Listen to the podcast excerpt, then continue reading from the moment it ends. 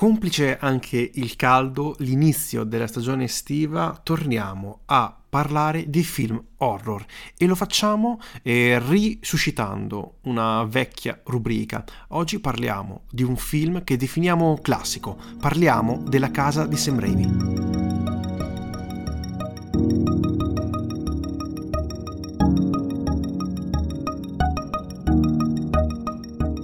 L'81 è un periodo comunque ottimo eh, per Hollywood, come vedremo, dal punto di vista produttivo, dal punto di vista dei film di genere. Ecco che arriva un ventunenne eh, Sam Raimi, il quale con tantissima passione riesce a produrre e portare al cinema il suo film. Ecco, eh, non è un film come tutti gli altri, è un film dal quale poi nascerà una saga, nascerà un universo, nascerà anche un regista.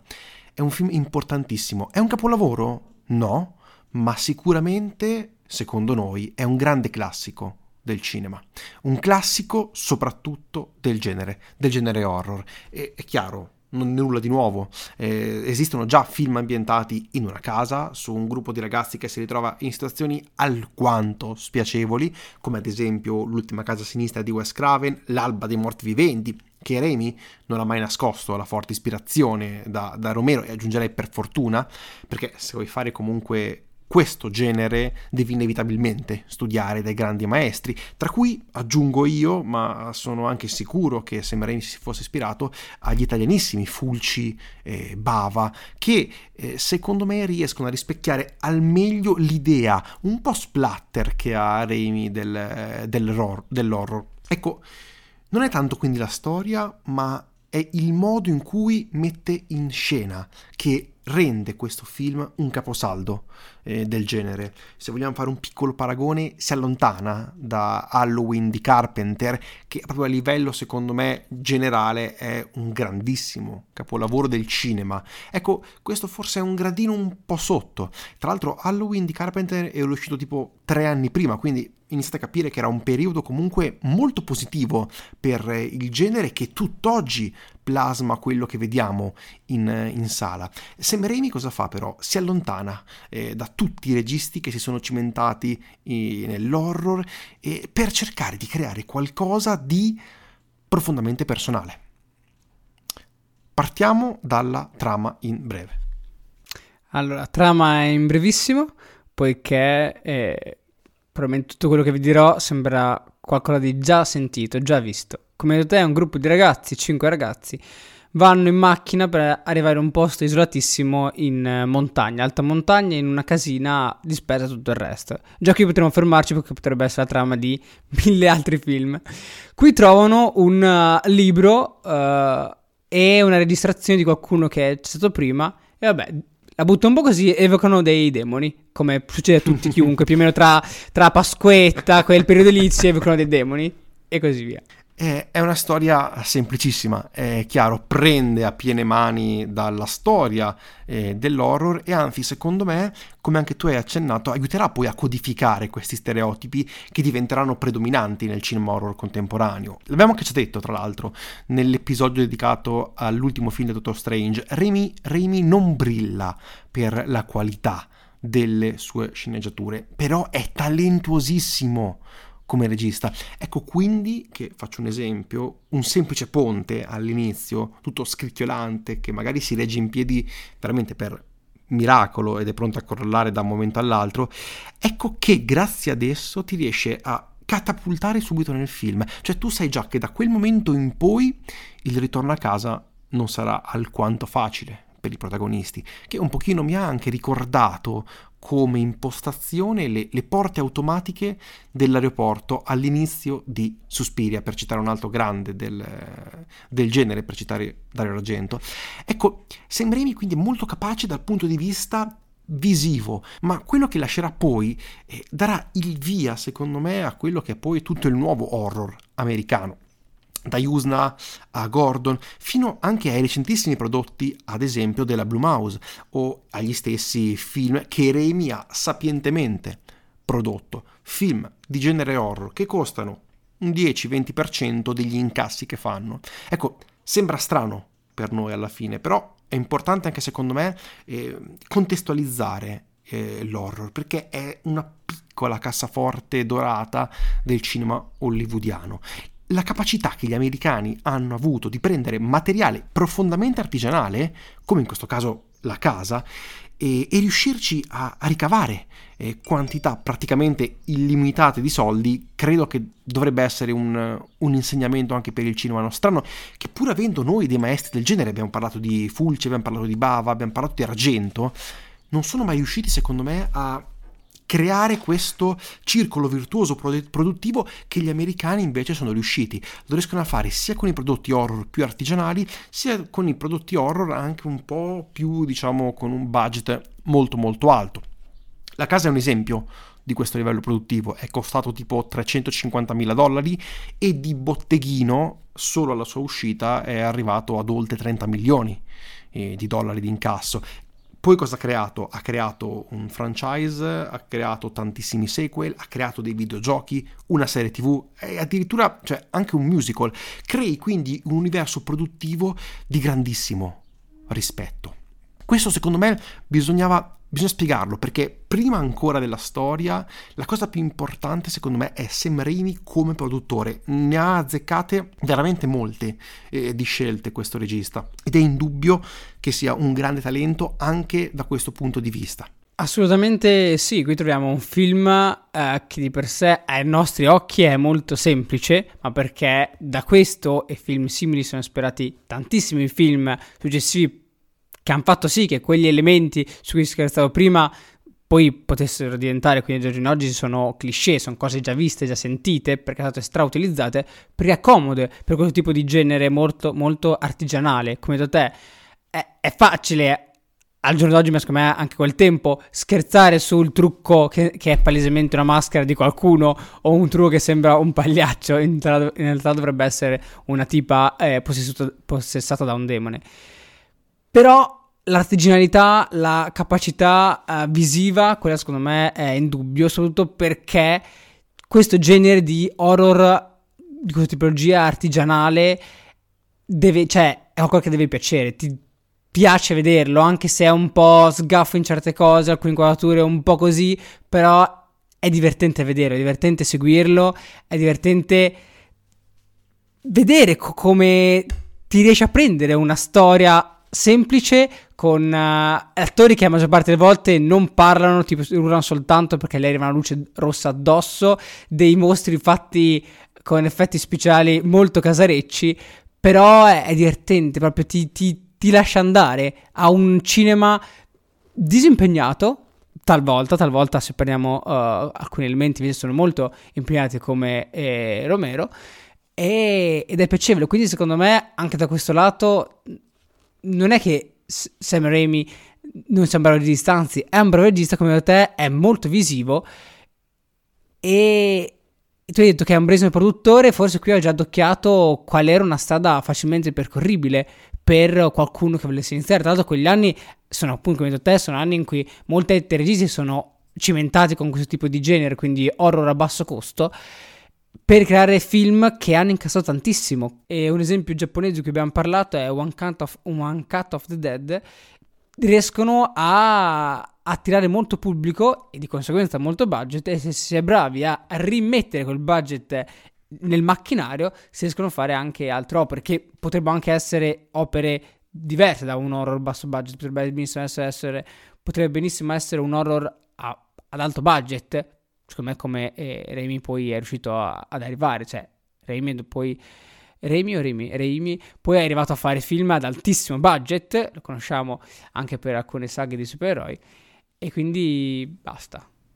È molto interessante secondo me come gli effetti pratici utilizzati in questo film eh, sì, pos- tu puoi vedere e dire ok, sono effettivamente eh, non di una qualità elevatissima, però non invecchiano. Cioè, contando che sono passati oltre 40 anni dal film, è uscito nell'81, questi effetti speciali, questi effetti visivi eh, sono riusciti secondo me ad invecchiare bene, cosa che recentemente secondo me non riesce a vedere in molte produzioni anche con budget molto superiori, perché come detto Raimi è un bravissimo regista proprio dal punto di vista tecnico, lui sa cosa significa mettere in scena, eh, lui sa cosa significa eh, usare la telecamera per trasmettere delle determinate emozioni, che in questo caso risultano essere emozioni un po' orrorifiche. Ecco, è molto interessante secondo me una scena, quella in cui, eh, senza andare troppo nel dettaglio, alcuni dei protagonisti, diciamo, tenteranno di scappare, fuggire da questa casa ed ecco quindi che il demone, tra l'altro molto interessante come la presenza demoniaca eh, viene spiegata visivamente attraverso solo l'utilizzo di inquadrature. Ecco, eh, stanno cercando di scappare ma perché non riescono a scappare? Perché ci saranno poi dei rovi che andranno quasi a stuprare dei protagonisti, a violentare dei protagonisti. E tutto questo eh, movimento a livello di, tele- di camera è fatto con alla fine possiamo definirla una steadicam a basso budget. Perché? Abbiamo detto stiamo parlando di una produzione che comunque non ha un budget elevatissimo e stiamo parlando di una tecnica di ripresa che ha veramente pochissimi anni. Mi sembra che tra i primi film in cui è stata introdotta era al, proprio Halloween di, di Carpenter tre anni prima, quindi era ancora qualcosa di praticamente nuovo sul panorama cinematografico. Ecco che Sam Raimi decide di eh, semplicemente prendere una cinepresa eh, piazzarla, inchiodarla su dei legni e utilizzarla quindi come se fosse una, una steadicam, dando questa sensazione di, di, di movimento molto grezzo, molto ruvido, che secondo me riesce perfettamente a trasmettere e anzi a far paura proprio per la presenza demoniaca. È difficile tutt'oggi, secondo me, trovare dei film in cui ci sono eh, demoni, ci sono eh, queste presenze e trovarli più che altro fare comprendere queste presenze in maniera così chiara ed efficace come ha fatto Sam Raimi nella casa. È veramente complesso, anche pensandoci, eh, si tende sempre di più a puntare eh, sull'effetto visivo, su quello che può essere magari un jump scare, mentre alla fine basta semplicemente sapere inquadrare bene una scena. Sì, e questa tecnica di, del point of view del demone, dell'entità demoniaca, l'abbiamo vista anche in altri film, film più famosi e film meno famosi, tipo in Shining c'è una sequenza in cui è usata la Steadicam per trasmettere questa entità che non ha, diciamo quasi che non ha contatto col suolo, quindi è perfettamente stabilizzata, come se volasse, fluttuasse. in questo caso c'è più o meno la stessa, cap- la stessa volontà di trasmissione sensoriale, cioè qual- un'entità vera, quindi un corpo vero che quindi si muove come se fosse realmente una persona, non, qui non è estremamente stabilizzata vol- proprio apposta per dare ancora più quella sensazione di qualcosa che vaga. E abbiamo parlato anche di un cortometraggio che abbiamo visto al festival del eh, Ravenna eh, Night Festival. Esatto quello in cui c'era invece l'utilizzo del drone che ci era molto piaciuto finché in un'inquadratura attraverso un movimento molto brusco eh, ma tipico del drone quando si gira quasi su se stesso ha svelato troppo la, la tecnica. Quindi questo utilizzo del punto di vista del demone è molto importante per non far vedere il demone perché qui vengono fatti vedere le persone impossessate con questi trucchi, con queste sorte di maschere sempre coperte da sangue, queste boh, a quella sembrano de- de- della pelle squamata, però non si vede il demone. Loro talvolta i protagonisti lo vedono, ma noi no, e quindi ci rifacciamo a tutto un filone in cui l- la cosa più brutta alla fine non viene fatta vedere. Qui però vediamo una parte, cioè le persone indemoniate, però questo è da... già molti film lo facciano vedere. Ma è, è soprattutto interessante il, il grande, la grande capacità che ha Raimi di gestire queste eh, situazioni, anche proprio a, a, livello di gestione degli attori. È risaputo che a lui piace torturare le, le persone, piace proprio catturare la, la rabbia e al tempo stesso anche il dolore che un attore riesce a, a trasmettere e quindi tendenzialmente diciamo che è abbastanza anche, fra virgolette, cattivo nei confronti di questi attori per poter magari ottenere la reazione migliore. Tra l'altro tu hai citato Shining che è stato, mi sembra, girato quasi contemporaneamente con, eh, con, questo film e sono due ottimi esempi, secondo me, di eh, cinema horror autoriale completamente differenti. Da una parte hai proprio il livello estetico, visivo, maniacale che ha Kubrick, dall'altro qualcosa di molto più eh, terra a terra, molto più gore, molto più splatter di Sam Raimi. Tra l'altro l'evoluzione del, della visione horror di questo regista andrà piano piano ad espandersi sempre di più e quello che secondo me è un vero capolavoro del cinema, e questo è un grande classico come detto, ma non lo riesco a considerare un film che probabilmente eh, è imperdibile, è un classico chiaramente. Il migliore secondo me è il sequel, Evil Dead 2, dove inizia ad aggiungere anche una certa comicità che all'epoca non era così facile da trovare nei film horror e lui riesce a farlo. Tra l'altro anche in questa pellicola inizia piano piano ogni tanto ad esserci un pochino di eh, divertimento, ma proprio perché eh, secondo me lui prova divertimento nel vedere un sacco di sangue che scorre a schermo, lui prova divertimento a vedere questi eh, corpi martoriati e di conseguenza questo divertimento un pochino traspare no, dalla pellicola. Tutto questo verrà preso poi a ampliato in quello che è un riuscitissimo sequel che molto probabilmente è migliore addirittura del, di questo film originale. Tornando però sulla casa, tornando però sugli attori, qui inizia una grande collaborazione con un amico che diventerà poi attore feticcio di Raimi. Sto parlando di Bruce Campbell, che abbiamo trovato tra l'altro anche in Doctor Strange, che abbiamo trovato in tutte le sue eh, pellicole, che è anche qui interessante per come ha deciso di posizionare questo personaggio, che è completamente al buio praticamente dal punto di vista no, della storia, non è che faccia moltissimo per praticamente l'80% del film, diventando poi eh, protagonista solamente sul finale. Ecco, è difficile trovare film in cui il protagonista reale alla fine ha pochissimo screen time. E da lui è stato anche molto bravo poi a costruirci una, una, carriera, è quasi praticamente una figura mitologica del cinema hollywoodiano, del cinema di genere horror. Sì, volevo dire che complessivamente è un film appagante nell'essere visto, quello assolutamente. Stiamo parlando di un'opera prima, di un ragazzo che aveva 22 anni, gli è dato in mano tra l'altro un budget enorme per noi italiani, e che erano tipo 375 mila dollari, che comunque è, è, tanto. Io mi aspettavo vedendo il, vedendo il film che fossero molti meno, personalmente, uh-huh. però mettici come, come, dicevamo prima dell'episodio, mettici, non so, 200.000 dollari di sangue, già più di metà del budget è andato, è andato via. Ma anche semplicemente eh, le, le, camere richiedevano sì, comunque la pellicola. pellicola e tutto. Cioè, è girato con 4 soldi, non proprio 4 soldi in croce, e... però parliamo comunque di un'opera prima, quindi guardatela con quel punto di vista, per questo poi abbiamo detto che, hai detto che la casa 2 è ancora più riuscito perché c'è un senso di maturazione e tra l'altro parlavi della questione comica che è molto interessante, il, il comico è legato a, all'horror, secondo me se è ben fatto è, è molto interessante tutto perché fa sì che non si prende troppo sul serio, quei film horror che si prendono totalmente sul serio e non sono riuscitissimi nel farti paura, eh, boh, sono un po', un po' scadenti. Io ho un concetto, secondo me, che secondo me è interessante da, su questo punto di vista, su, questo, su quello che hai detto.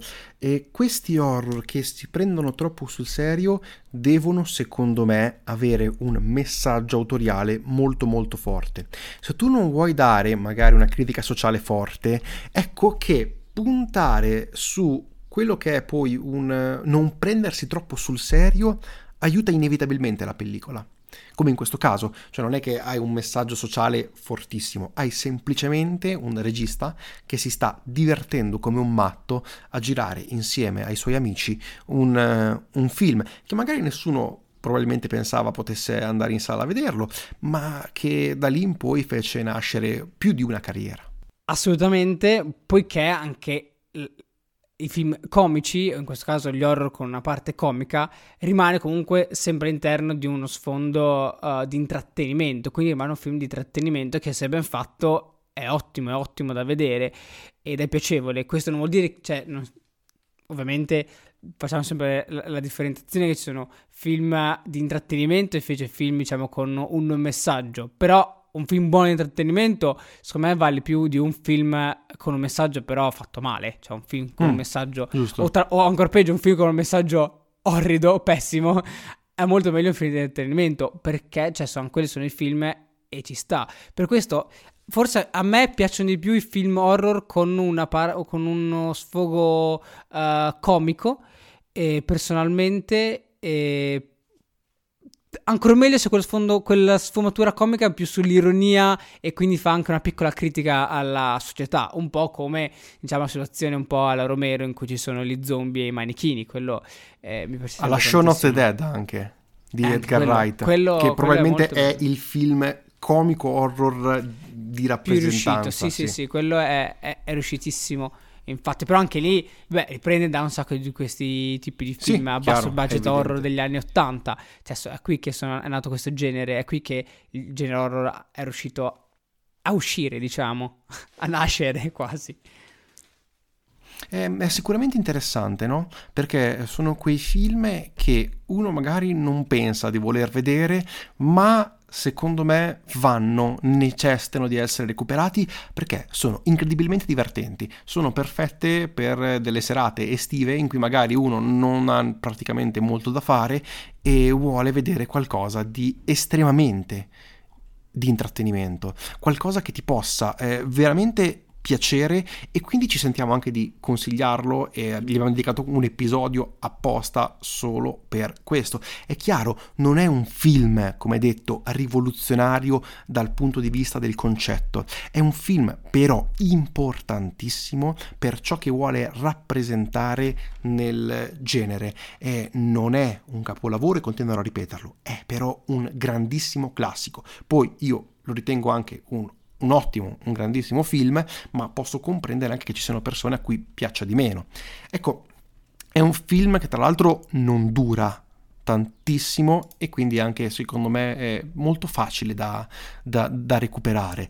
E detto questo, direi che possiamo chiudere qui questo episodio. È estate, gli episodi dureranno un pochino di meno, soprattutto perché tendenzialmente fa molto molto caldo e non possiamo attic- attaccare troppi condizionatori o ventilatori in quanto si sentirebbe tutto all'interno del microfono. Quindi ci perdonerete se d'ora in poi gli episodi saranno una versione un po' più estiva, perché sennò veramente tendiamo a sgocciolare. Brevi disclaimer finali. Ci potete trovare su Instagram, Effetto Vertigo Podcast, ci potete scrivere a effettovertigopodcast.gmail.com ci trovate su qualsiasi piattaforma in cui ascoltate i vostri podcast. Lasciateci pure delle recensioni su Apple Podcast, su Spotify, ne saremmo veramente contenti. Fateci sapere cosa ne pensate. Detto questo, direi che possiamo chiudere qui. Io sono Tommaso. Io sono Aurelio. Non ascoltate dischi di registrazioni per evocare demoni durante l'estate o perlomeno se lo fate ricordatevi di registrare il tutto perché potrebbe eh, rivelarsi un grandissimo successo. Grazie mille per averci ascoltato, arrivederci.